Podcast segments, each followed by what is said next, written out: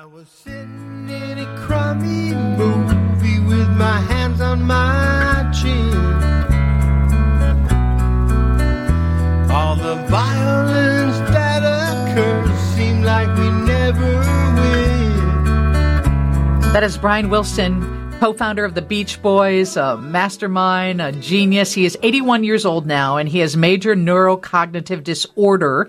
He's taking medication for dementia, according to a doctor's declaration that was filed with the petition Wednesday in Los Angeles Superior Court. His wife, who literally saved him years ago, he went into a car dealership and he was at that point pretty much under the hand of Dr. Landy. I think that was his name and, you know, being abused. And he met this woman selling him a car and he went on to marry her and she became his savior, as he would say. Well, she dies on January 30, 30th unexpectedly, and she has she has left no one to take over that conservatorship. Um, it's always nice to have Kerry on. You know Kerry Peck. He's a managing partner at Peck Ritchie, and you hear him quite often with John Williams.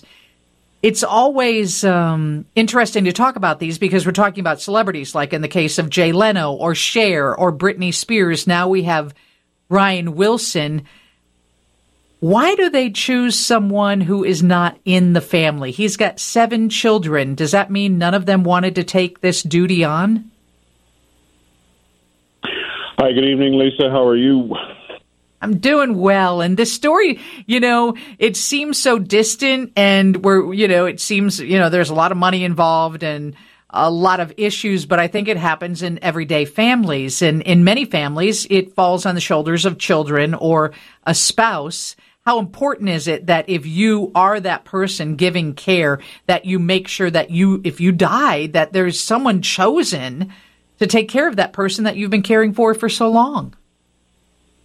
Well, it's a great point, and you're right. It happens in celebrities' families, and it happens in everyday folks' families. And uh, you know, the best way that we can plan for this problem uh, is in Illinois use what we call a durable power of attorney for health care, uh, and we also have a durable power of attorney for property, which would name someone to take care of you when you're no longer able to take care of yourself.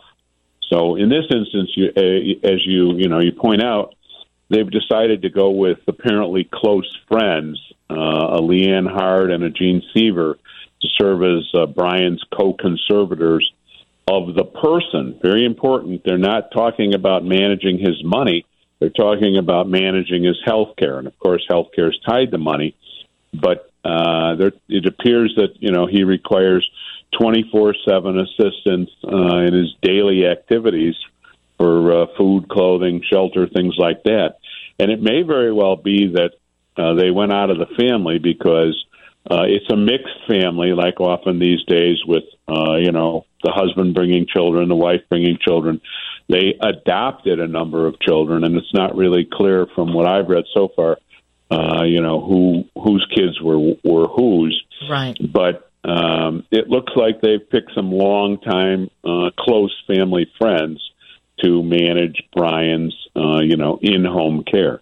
Yeah, and one is his publicist, his longtime publicist, and the other is his longtime manager. So I'm sure they've been on his payroll for years.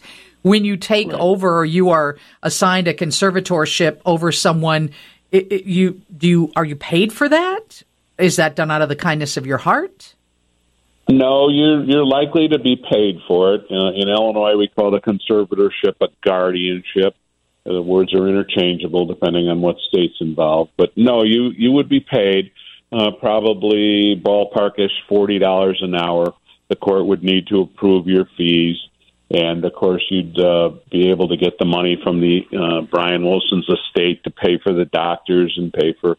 I'm assuming he must have round the clock nurses or some type of in home uh, per, you know, uh, healthcare providers to manage his his situation.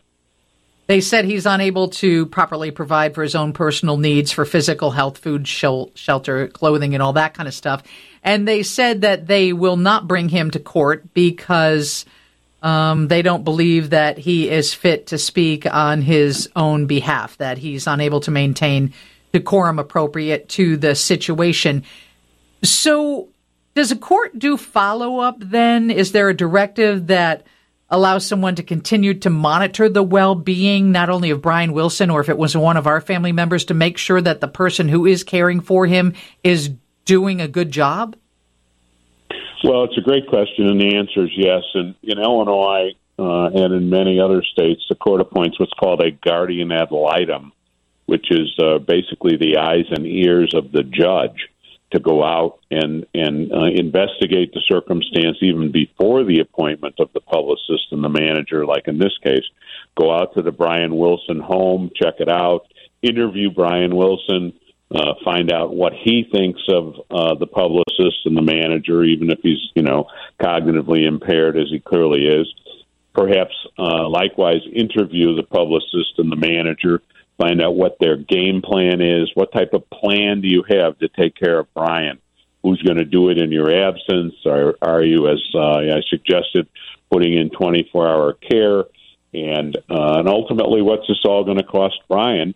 And that guardian ad litem, the court's representative, will then report back to the court, uh, generally before the appointment of a guardian or a conservator, and uh, from time to time, depending on the judge's uh, situation in terms of comfort level, direct the guardian ad litem to go out during the course of the case uh, or or not, depending on the, the situation.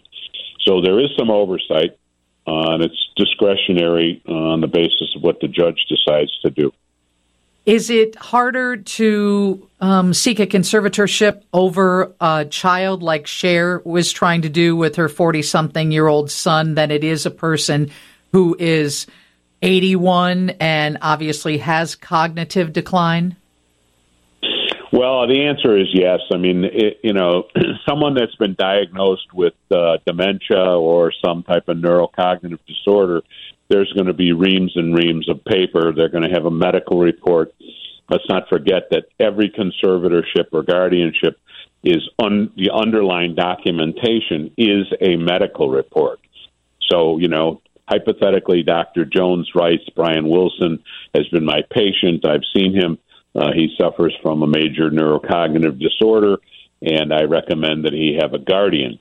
Uh, in the Cher case, in cases with you know adult children, you're usually talking about uh, drug addictions, things that are are not as clear, and uh, perhaps depression. And as a result, much more difficult. Sometimes the children refuse to see a doctor, so you don't have to have the medical evidence there easily. The court may order that the child or an older adult be examined by a physician, but you know sometimes uh, that order is ignored. So it, it is yes far more difficult for an adult child to be declared a quote unquote disabled person than it is for an older adult.